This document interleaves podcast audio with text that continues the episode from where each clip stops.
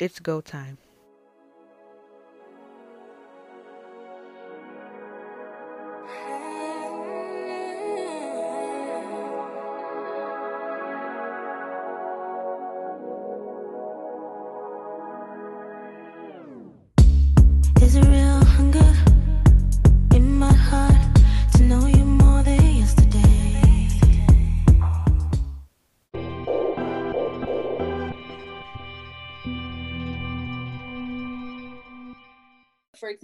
Watched Empire for a good while and Power and stuff, but I had to just obey the feeling inside of me when it was getting to the point that uh, the character Tariq, he's a young man, he's following in these just what's the word? I want to say tragic, Mm. tragic steps. And it might not be real for me, but I have sons to raise. So I don't want that rebellious criminal aspect to even come into my home. That's it. The and same thing with different shows. Yeah like they're just different shows that like even when it came to my friendships i used to love uh, basketball wives the reality show. And i'm i was light skinned and i had a darker a darker skinned best friend and so it just it took years of refinement for me to learn that holy ghost is my guide and holy ghost would tell me what to and not to listen to if Mm-hmm. I obey. When I'm looking at our first year of marriage, I cheated. I felt so alone and desperate. And that, again, was a disobedience because I did make the conscious choice that God will forgive me. Mm. And I also had a very, very, very broken decision to think, oh, I have the rest of my life to fix this. Because even in me going into that choice, I felt the conviction. I felt that wrong, that wrong twist inside of me, like, oh, don't, you should. mm-mm." And ultimately, I believed Jesus forgives, right? But Jesus forgives, don't he? Jesus, You'll be okay. That don't mean we intentionally sin. Shall we continue in sin that grace will abound? Right. So I gave myself permission to abuse grace. Dang, that hit. Dang, that hit. Run that back, run that back, run that back. Yo, so I gave myself permission to abuse grace. I don't think people have talked like that before. It's not misunderstanding grace. It's not taking it. I abuse that thing. When we consciously, consciously decide to sin with, I, I have to say it's a partnership of the understanding that Jesus forgives. That's when we say, oh, because I know the outcome, I'm going to run over this thing. I'm going to knock a few punches into this thing. I'm going to hang this thing with a little rope and smile at it anyway. But you know what And that hurts the heart of God. is that yes, Jesus will forgive, but sometimes the consequences he won't take away. I love that. And that's natural Because you got- consequence. Yes, you have to learn the lesson. hmm And that's and that's the the one of the more uncomfortable parts about talking about God and to apply his fatherhood to our lives. Yes, he corrects Because- he loves. As a mom, like there was even a point a few less than a few months ago when my son was like, Well, you hit us. Who hits you? and and I was impressed though, because then he did say, he pointed up and he said, Well, God doesn't hit you. And I was like, okay, well, here's the thing. When I made this and this decision, this is what happened to me. Or because I didn't talk to this person in a nice way, I didn't get this opportunity. You know, so I had to try to make it make sense on a child's level that we may not get physically tormented, but I mean, cause and effect. I mean, if you, Girl, I'll say this only briefly. I would have told him, spare the rod, spoil the child. It's in the book of Psalms, okay? Proverbs, actually.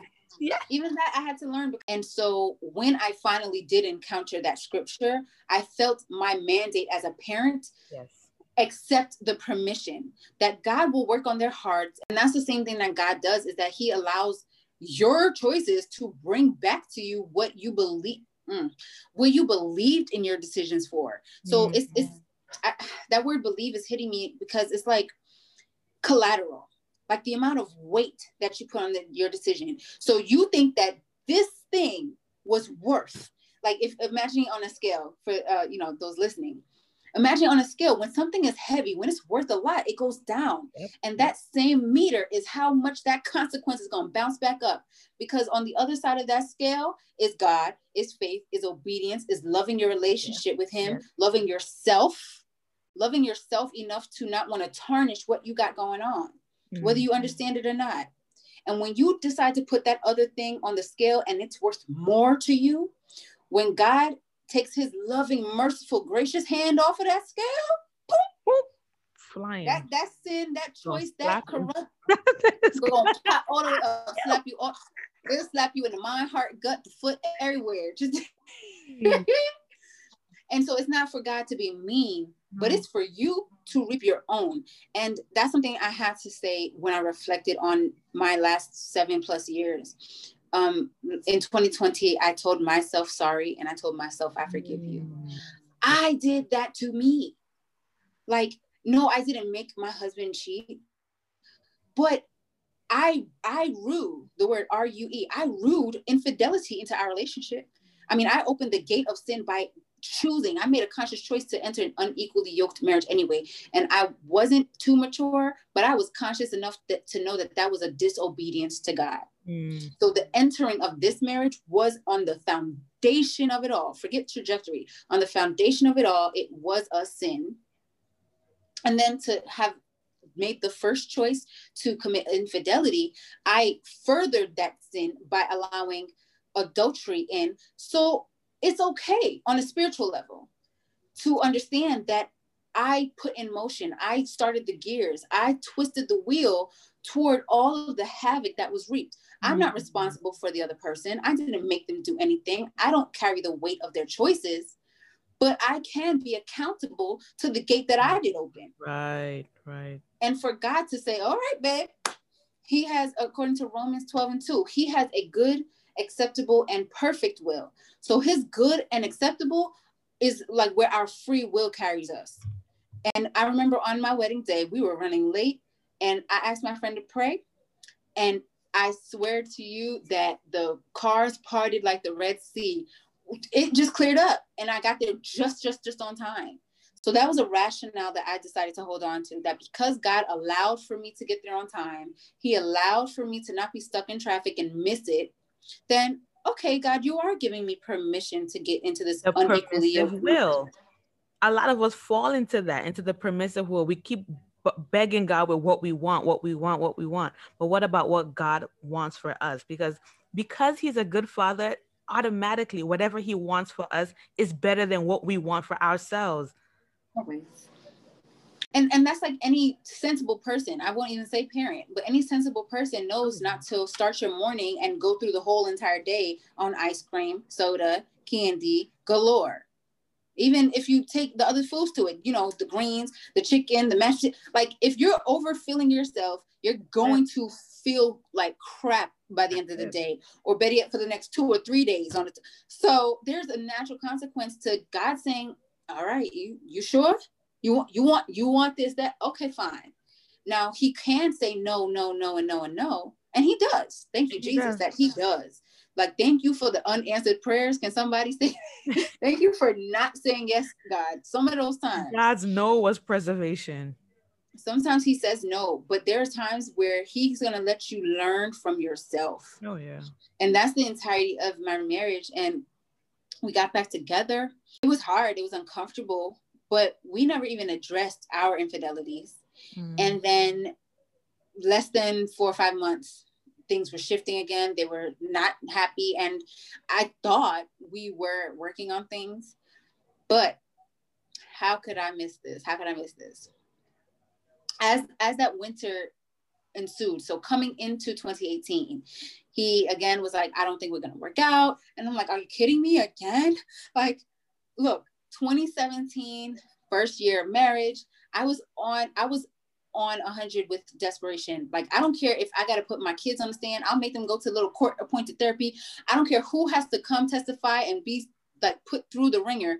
I said till death do us part. So a judge is gonna have to rip my entire life from you. A judge will have to make me give you up because I said till death do us part. Wow. I will be the whole contested divorce, years long, thousands in fees type. You're not leaving. I came with that energy. But 2018, when he started, I was like, okay, if you sign, I'll sign. Bye. Wow. And not that I didn't want to. I said all the way, like this isn't five years ago when it's just a boyfriend, girlfriend, or you know, fiance mm-hmm. situation. I'm in this, and if you call this quits now, like that's a finality. I don't want you to flirt with me in five years. I don't want you to look at me with nice eyes in two years. I don't want you to come back around 10 years later with the well, you know that now that I've grown a little bit, or you know, I've had some time to think. No, you need to be completely sure because that's how sure I am about being in this and so I gave him my stipulations and it hurt so bad. But I asked if if you love me. He said yes. And I said, How do you know that? He said, Because I can't leave you. I said, That's not love, that's attachment. Or in other words, addiction. Wow. And that actually, I forgot to mention, that is actually one thing that led to our second breakup the same year before we got married mm. is I, I asked for space, not a breakup, but we eat together. We watch all the same shows together. We are basically the same person. I want just a little bit, maybe some weeks to find ourselves. I don't know what career I want. I don't know what job I want to apply to next. I know nothing about me, the woman. I know I'm your the mother of your children. I know I'm in love with you. Yes, I'm in love with you. You are my future. But outside of that, I know nothing for mm. myself. And at the moment, at that point, we were living together. And at that point, it caused, again, that trajectory of hope versus fear. And it caused him to stutter and tremble inside of himself. And he suggested that we be allowed to flirt with other people, that maybe flirting would help us have some like rekindled zest for one another. Ain't no way. Ain't no way. Yeah. yeah. And so, against better judgment and out of desperation. And that's what it all comes back to with knowing yourself and knowing what you do or don't stand for. Because in me not knowing more than us together, I wanted to tolerate whatever it is that would make him stay.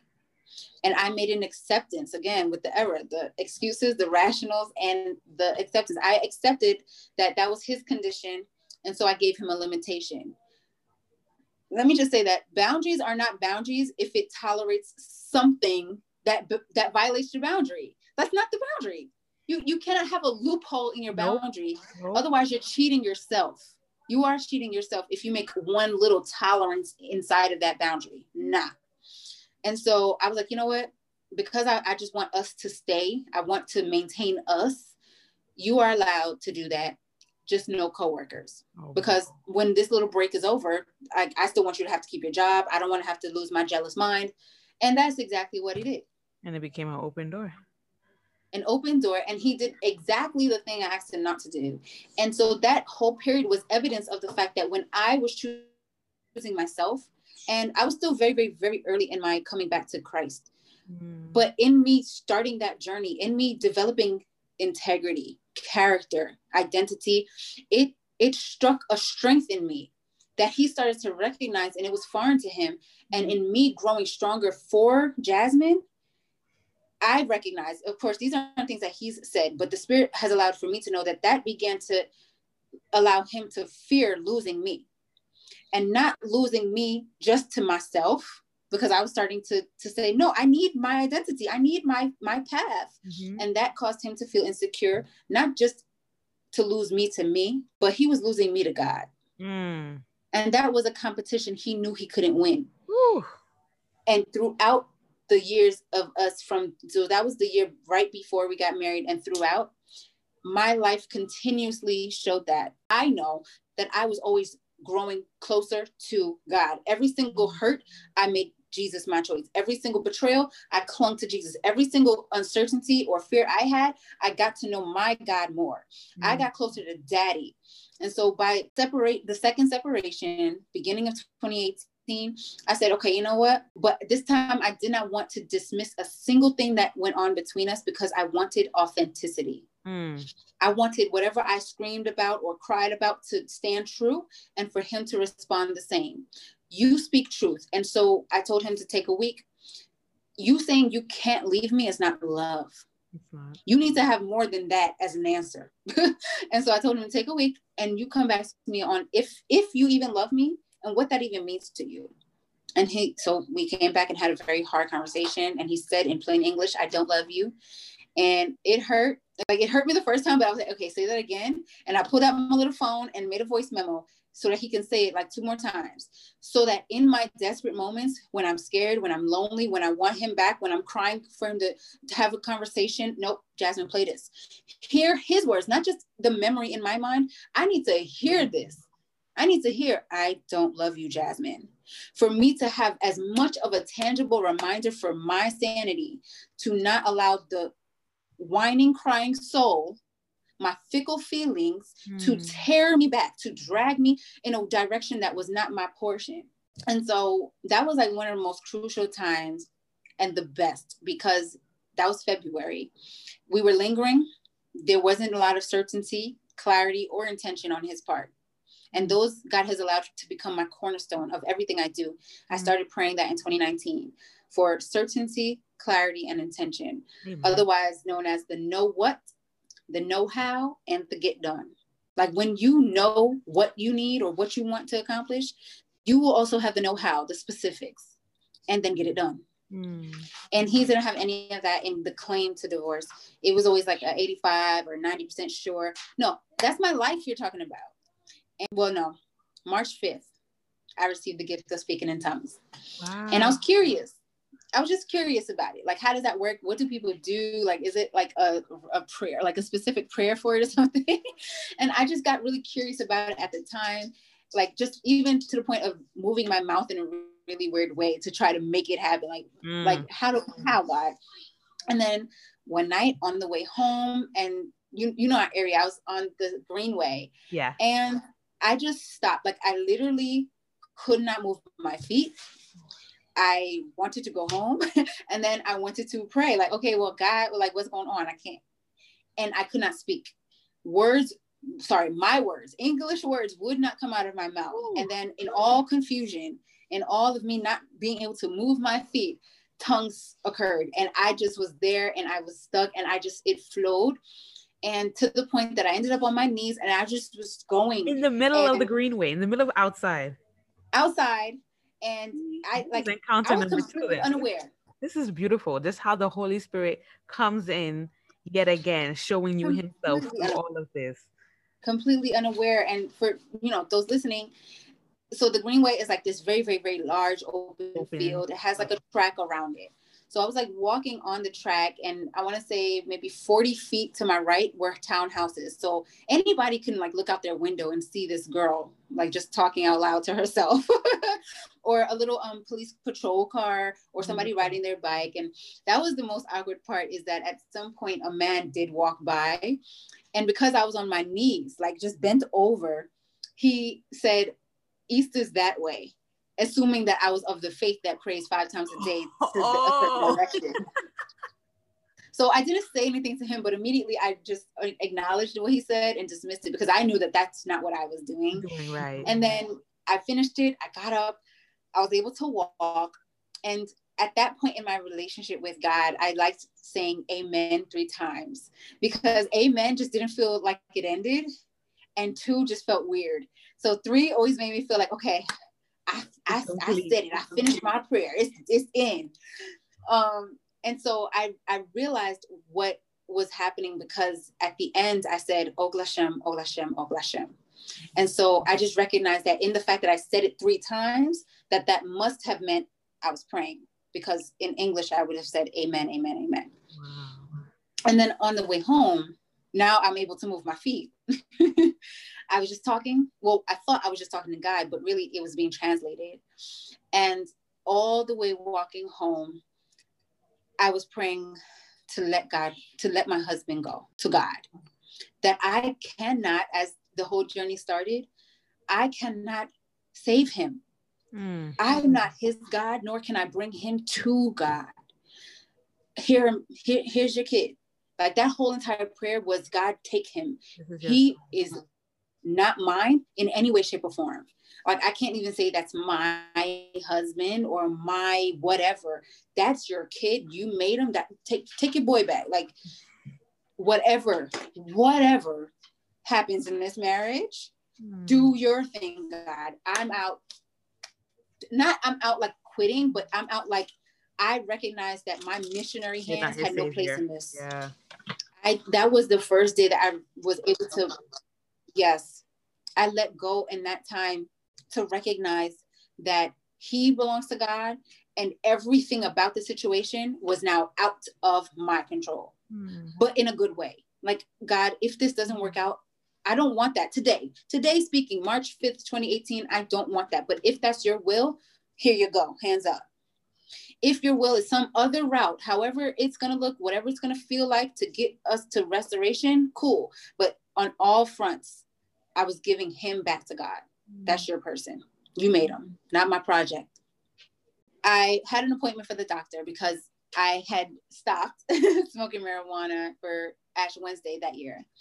And it was a it was a cold turkey hard and fast. And even that was another thing I noticed throughout our trajectory from us knowing each other to me finding out about both children throughout is his increase in substance use his increase and consistency, not even an increase, a consistency of being under um, marijuana. And it was something that never fit for me. I did it socially. I did it because I'm around the person who does it or the people who do it. And it wasn't until I stopped it for God. Again, he couldn't, that was a relationship he couldn't compete with. So that was something that It the Lord delivered you from to- again.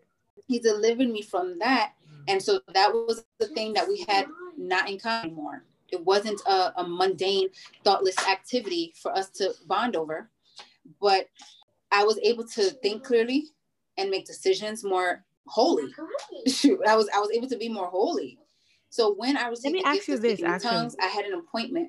hmm Let me ask you this one thing: Did- Where did you receive the speaking in tongues before you quit or after you quit? after.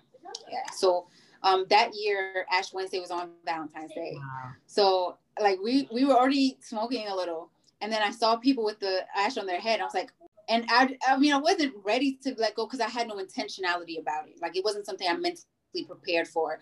But immediately upon recognizing what day it was, mixed with the level of religiosity I was functioning in, I was like, you know what? I'll pick something. Sure, why not?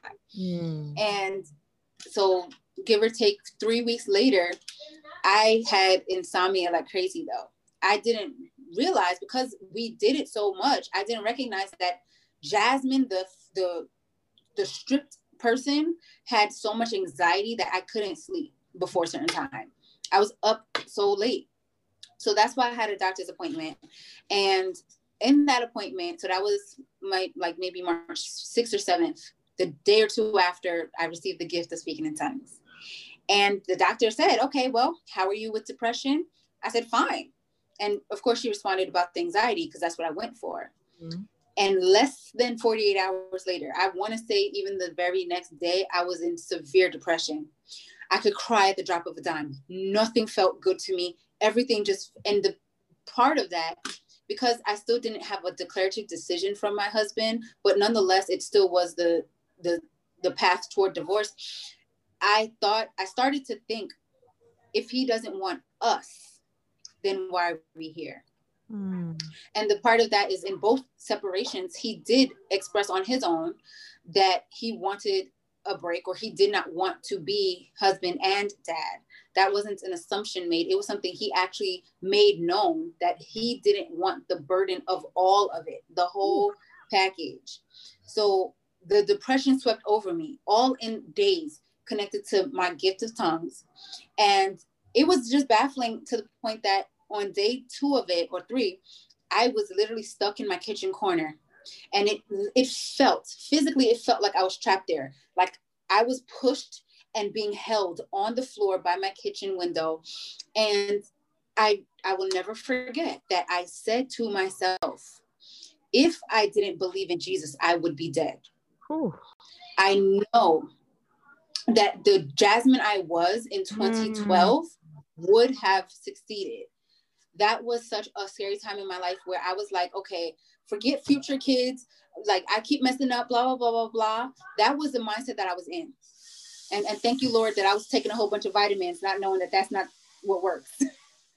so, you know, praise God. And that's even going back to the point of him saying yes or no to the things that he wants to Wow. because like whatever I could have thought of or tried, um, my college campus is by a river. Like that whole night could have gone in a number of ways that succeeded in the devil's light. Hmm.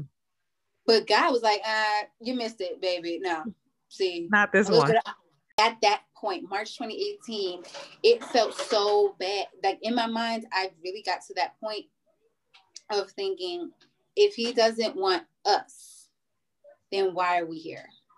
Mm. and that goes back to the identity thing because that is uh the low point that i talk about in my book fixing it tiara that it's a hidden gift meaning when god calls us home us being released from this earth is a gift. It's not to be feared. We're not supposed to be walking on eggshells like oh my god death. Like death is not like the worst thing that can ever happen to a person. Especially if you know Christ is the But- best thing that can happen to you. Right. Right. It's the best thing. But it's something that at the God right time, gives. it's a gift only when it's from him on his time when he says okay fulfilled. Mhm. whatever it is that you were here to do i love you babe. Come back come back. And so that was like the scariest point where i was like if it if i didn't believe in jesus because the faith that i had before was rooted in religion but not relationship. But this time i had an army of one. I've, I've learned to say that this year. When they say you in what army? Oh i got an i got an army of one. And it's the biggest army this universe has ever seen. Let me tell you how jesus is an army of millions. Okay you can't you can't touch this. He is the Lord of hosts. um i got up and in that moment god i have i have to say god did something in me because i didn't know what i was doing Mm. but i fought literally, literally i pushed like my physical hands and my voice and i pushed around my house my living room my bedroom my hallways warfare. later exactly later i explained that to somebody i trusted and they said that's called oppression and i can recognize now that over the years of living in this place in my ungodly marriage uh, the sins that i you know carried for myself all of that were as we said earlier that's like having jesus near the front door but i have all of the windows cracked open for hell all of the windows cracked open to the lies out of hell all the windows cracked open for the demons to join up Hmm, mercy. to the Lord. point that years and months and weeks and days of the devil and his imps I, I heard the word i like that i like that one but even some of them i, I, I wouldn't even call them imps because some of them are strong bad boys all right some of them lies out of hell them spirits are gangsters Oh yeah. they will make you tell yourself you aren't gifted Mm. make you believe that you aren't here to do a thing or to say a thing or to have this kind of beautiful God. relationship God. and then make you partner with that lie. And so that's what I had to learn is that it took time though. That's the, it's the same for our relationship with God, but the devil is strategic too. Oh yeah. The That's devil what is the Bible tells too. us not to be ignorant of the devices of the enemy. them devices. And so he's patient. Just like when Jesus was in the wilderness, he didn't ask all three questions in, in five seconds. Like, are you this? Are you this? Are you this? Okay, I quit. No, he he had time to endure. He waited until Jesus was tired. He's he's so crafty, and that's what Genesis says when he approached uh, Eve, is that it's the most cunning. You know the thing about that story, I don't know if people even recognize when the enemy tempts, uh, when Satan tempts Jesus, the Bible says in that same passage, and I think it's Luke chapter four, if I'm not mistaken. But he says that that the after Jesus had spoken the words to him and the enemy left, he left until a more opportune time. Meaning he will Mm. come back. But it's for He- us to He's stay on the calendar. prepared, us to pray without stopping. Stay Yep. prepared. Stay in the word. So even Ephesians 6 says to put on the whole armor of God that will be able to stand against the walls of the enemy. So we must stay Yeah. in the word, stay in prayer in order to stay prepared because the enemy won't stop. Come on. fighting. And th- that that and uh, like it's not a highlight but that right there is a point that i simmered on when i cheated because i never felt tempted before that. Like i just didn't feel attraction. My eyes didn't look left and right. I just was okay until i wasn't. And just like to that point like the same way we have to continue staying holding god's hand growing stronger is the same. At that time I, I say like i wasn't working out my resistance muscles. I Mm. wasn't working out my resistance muscles. And and that's not my fault that i just wasn't exposed to it. That's fine. You know. but in my decisions in my mindset in my relationship with God, in all of those things that would prepare me for withstanding, I didn't do. Mm. So even if that were to, ha- to be like having a conversation, I've, I've heard people, married people in church say, like, you have to make a plan to not cheat. Not saying that you're that it's inevitable, but uh-huh. even um in scripture, scripture tells us that our husbands belong to i mean our bodies. Our bodies belong to our spouses. And if we take a break from sexual activity in marriage if we take a break it's only for a godly reason and not for too long. God tells us don't take a break too long. That way you won't be susceptible to the temptations yep. of the world and to your flesh. So he knows that you need to stay up on it and that it's not saying that we're stupid weak people and you're gonna cheat no matter what but that you have to prepare your minds for it. You have to talk to each other about the real the reality. Okay, cheating is a realistic possibility, but you have to guard yourself and to gear yourself for guard knowing yourself spiritually and physically. Yep. You have to know how to avoid it. So same thing with how I cheated is the same thing in my faith growing to this point in 2018 that if I didn't have any identity in God, if I had no biblical truth whatsoever, that I had an army of one, I would have. I, I don't think so, but I I thought the the lie out of hell was me and my kids could get it because if this boy, this person, this human, this man, mm. like at that point, my identity was still so stuck on who I attached myself to rather than who I belong to, God. Mm. Who I was attached to rather than who I belong to. Girl, look, I'm gonna have to listen to this whole podcast three times. ooh, who I was attached to instead of who I belonged to. And so all of my value was in that. And it took, I want to say over a year. It took over a year for me to even come out of that mindset of still having value in my existence because I spent years being such a good quote unquote wife, a good little girlfriend, a good, you know, and being a parent, you kind of just step into this automatic role of caregiving anyway. Like they're just mm-hmm. different responsibilities that must happen. And it was sad that we started, or I started to jokingly say that I was the parent. Like if there was an A team and a B team, I was the varsity. So it, it was just a, a lifestyle or a culture for us that I was the more responsible, the more hands on. But when he separated the first time, I thought like I had to prepare myself for how different it would feel to live like a single mom. And I felt no difference. That hit me so hard in the face when him not being present didn't feel any different from when we were together for years. How? How, as a present individual, did I not feel a difference?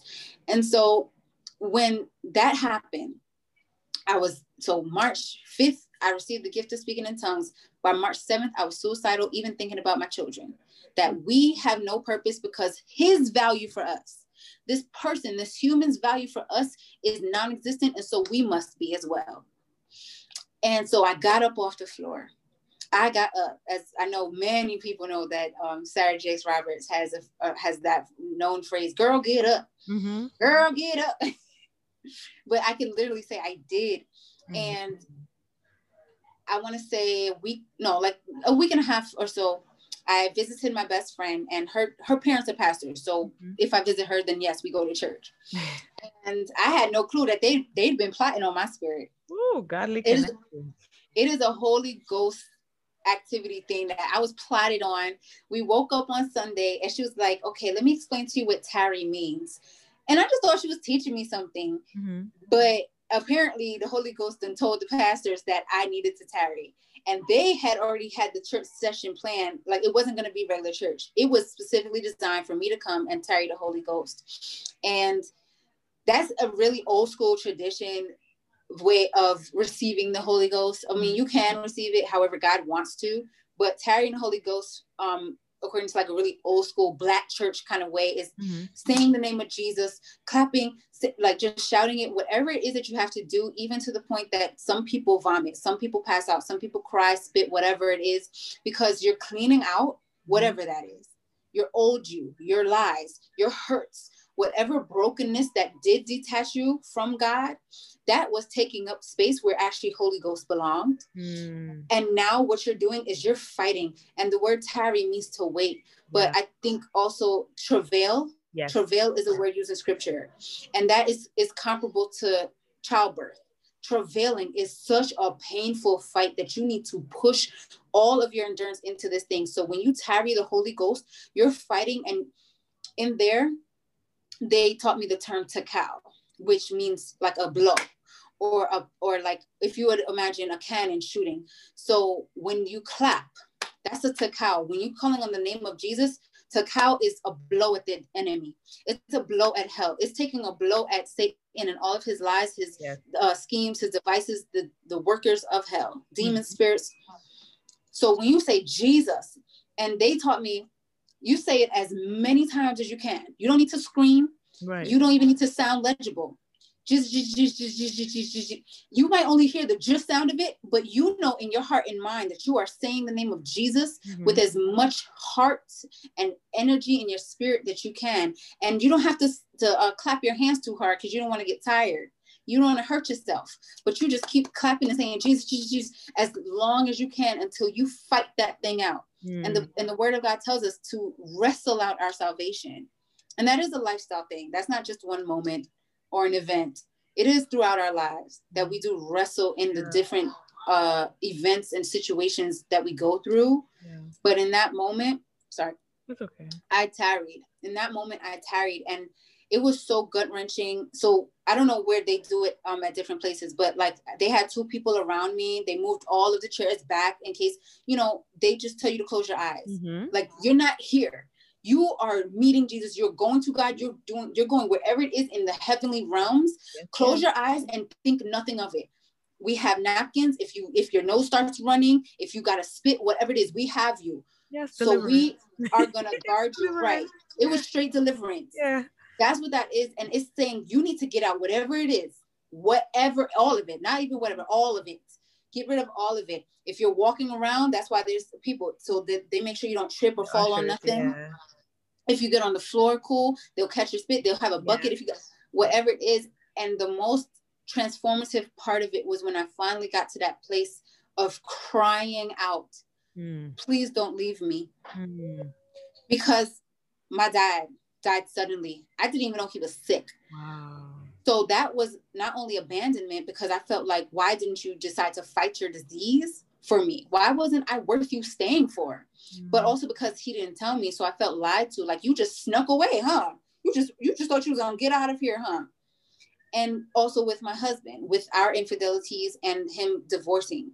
So I cried out to Jesus, please don't leave me Mm. please don't leave me. And there was such a desperation in me knowing or learning rather that I'm about to get the gift that never does. Amen.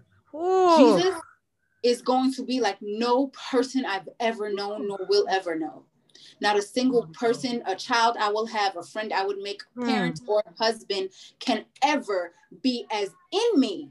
And that's the thing, like e- even partners, friends being in our lives, that's a, a surface level in. Mm. Jesus being in me is an identity thing. It cannot be shaken.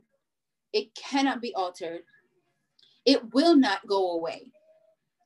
And and after, like I want to say, like I don't know, like five or ten minutes afterward, like I was sitting and everybody was calm, and the pastor or um, apostle and prophetess, apostle was like, "How do you feel?" And I couldn't find the words. I really honestly thought there was a right answer, but I was like, I don't know. I feel like uh complete or something. And he was like, Yes, what you feel is the Holy Ghost. Mm. Now you are filled. You had God, you had Jesus, but now you have that other part that was missing of who you are. Who you are, your spirit man, your being, your spirit being was failing to behold the totality. I love that word. God started to tell me that word. I want to say like in 2018. Now she's Dr. Shamika Dean. Check her out on YouTube. She's my mentor. It was her book writing prophetic, sorry, her prophetic book writing mentorship that I took multiple times to help push out my first book. She helped me in in my my naming process, like you know, bouncing the title ideas off of her and really learning how to be a prophetic writer. That this is a book out of heaven from my life, but from heaven. and in February, in February, God was just teaching me these these internal principles about what it will look like when I come into my identity. That when I get filled completely in who I am, Jasmine's totality is not going to look like what this is. She's not going to go back to what this is. She's not going to do like she used to do. She just cannot be who she was at all. But you have a holy recognition of who you used to be and and a righteous understanding of your refusal to go back. It, it has to be a refusal to go back. And I'm not going to sit here and say you don't love yourself if you do, if you backslide, if you, you know, stumble and make backwards choices it's a fight, like I said, wrestling out your salvation. But you recognize over and over and over again, or you feel that conviction over and over again that it doesn't fit, that I'm currently acting out of a former self. I'm currently operating out of a lesser me. And when you acknowledge that too many times, you're gonna hit yourself in the head and say, okay, lesser me, you gotta go. like this is comfortable, it's been fun, but lesser me, I'm done. I like I really just can't be this. And so that was the like transformative beauty of March 2018. Received my gift of tongues and on March 5th. That same week, warfare out of control. Devil literally tried to take my life. The wheats needed to get separated from the tares in scripture. And that this person was not in God. So this person was not like this person was not a child, is not a child of darkness. Still, to my knowledge, unsaved. So if the devil can use people just as God can use people, I think God it took me until late 2020 to recognize that some people are sent for a reason. And even if that reason is to be ungodly, even if that reason is to wreak havoc and hell, for me. That reason was to hurt and betray and turmoil my existence. Thank you for it being accomplished because, as I said earlier, every single hurt, breakup, betrayal, lie, I did grow closer to God. Every single time I got hurt from this person, I grew closer to who I really was. I chose me. I chose God's love. I chose my love for self. Two broken people trying to be each other's heroes. Mm. To the first time he cheated and me believing the toxic the toxic mindset of i need to be able to handle what a wife can handle and then in our first separation me trying to secure him meaning even if other girls come or other betrayals happen at least i'll still be his wife. What? In the toxicity title. And that was when i learned that two 50% people come together to make a 100% mess.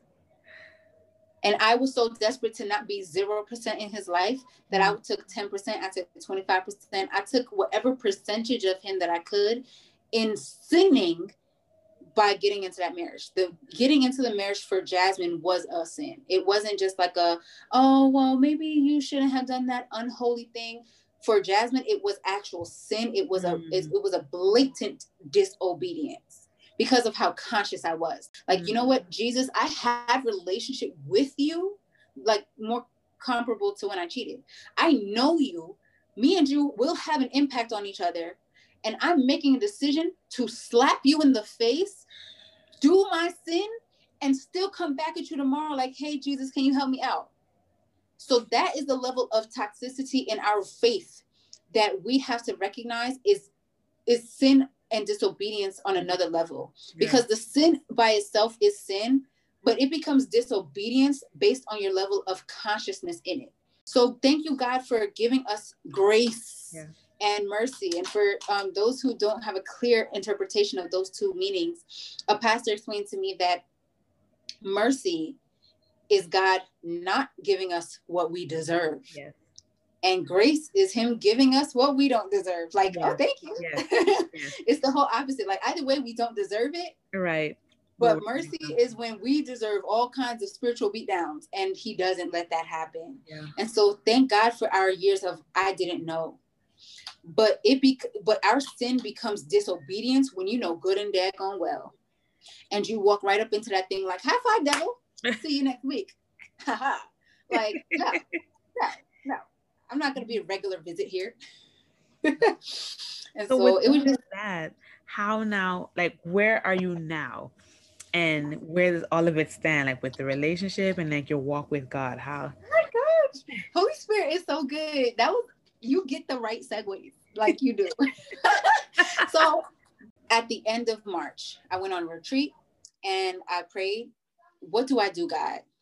Like I spent a month. I can't believe I spent a whole entire month of not actually knowing what was happening in my relationship. He was stagnant, no conversation, no decisions, no papers, nothing. And I'm just sitting here crying and confused. And I asked God, and He showed me a vision of handing, giving my hand out to my then husband. Okay, so I interpret that to mean offer God to him, offer him faith. And if he accepts it, cool. But God specifically told me if he doesn't leave, L E A V E, command. And I didn't. ever, ever since then, I came home from that retreat, and in the middle of the night, we had a conversation. I asked him what we want to do. And even with him initiating the conversations about divorce, it was only after I said, I need a Christian husband at some point in my life. He was like, okay, so I guess we're getting a divorce. And even that lacked intention because that was a response to what I said. And even when I said it, it wasn't in like ultimatum form. but hey, God knows what he's doing. but in my soul, again, the whining, crying thing, my heart, mind, my will wasn't ready to let go. So I made the rationality again that his divorce is what is happening. He was the one who said he wants to divorce me. So it's on him to do it. And right then and there, I took my hands off of the wheel that God told me to drive. He said, leave. He gave me a command. But because I wasn't ready to let go romantically, I took my responsibility out of it and said that it was for my husband to do this thing. It was for him to do the divorce.